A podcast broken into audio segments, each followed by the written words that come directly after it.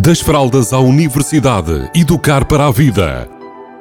Uma rúbrica sobre parentalidade que lhe proporcionará caminhos para melhor entender a criança ou jovem. Das fraldas à universidade, educar para a vida. Uma rúbrica de Filomena Serrado. Olá, bem-vindos, bem-vindas. Hoje vamos falar de uma estratégia para desenvolver uma mente capaz de se superar. Nós já falámos aqui que a criatividade é a nossa capacidade para nós conseguirmos encontrar soluções para os nossos problemas, ou seja, para as coisas que nos acontecem que são desafiadoras. Então vamos agora aqui analisar quatro perguntas para nós criarmos uma mente que se supera, ou seja, criarmos uma criança autolíder, com uma autoestima capaz de superar os, os obstáculos da vida.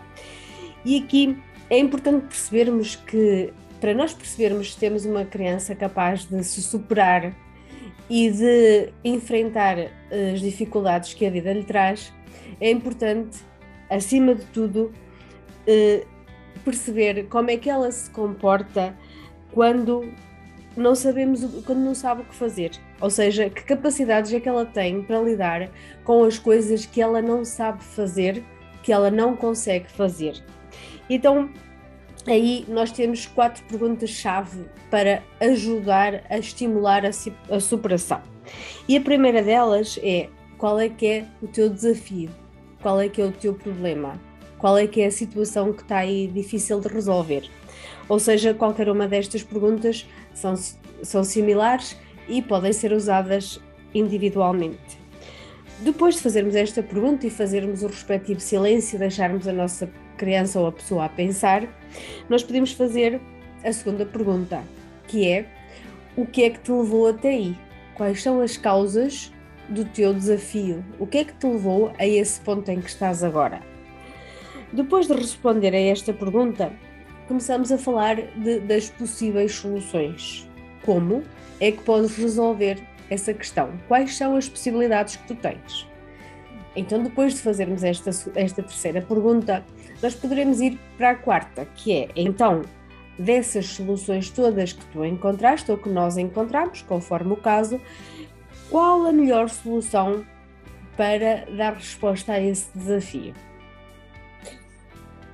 É importante lembrar que para a análise de um problema, o que conta primeiro é a atitude diante dele e nós podemos estimular essa atitude. Porque a partir do momento em que nós temos essa é uma atitude positiva, nós podemos conseguir encontrar as respectivas causas e soluções para o nosso problema ou para o nosso desafio. Então, é importante nós olharmos e ensinarmos a conseguir encontrar causas e, os, e as soluções para os desafios que nos aparecem na vida. E a partir daí, então, criarmos aquela mentalidade de eu consigo resolver, eu vou encontrar uma solução para resolver esta situação. E então, em resumo, deixemos falar das quatro perguntas essenciais. Qual é o teu desafio? Quais são as causas ou o que é que levou a esse desafio, a esse problema? Que soluções é que encontras para resolver o problema ou o desafio? E por último, qual será a melhor solução para termos o melhor desfecho ou o melhor de, todas as soluções que já temos, qual será a melhor solução para nós conseguirmos encontrar um desfecho mais positivo? Então, o que é que nós vamos fazer?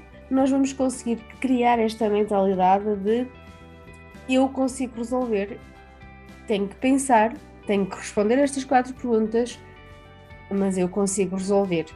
Isto empodera a autoestima, estimula a superação e aumenta a, a, nossa capacidade ou a capacidade das nossas crianças para ser autolíderes, para serem pessoas que encontram os caminhos mais certos para os desafios que lhe aparecem na vida. Beijinhos a todos e a todas. Das fraldas à universidade, educar para a vida. Uma rúbrica sobre parentalidade que lhe proporcionará caminhos para melhor entender a criança ou jovem. Das fraldas à universidade, educar para a vida. Uma rúbrica de Filomena Serrado.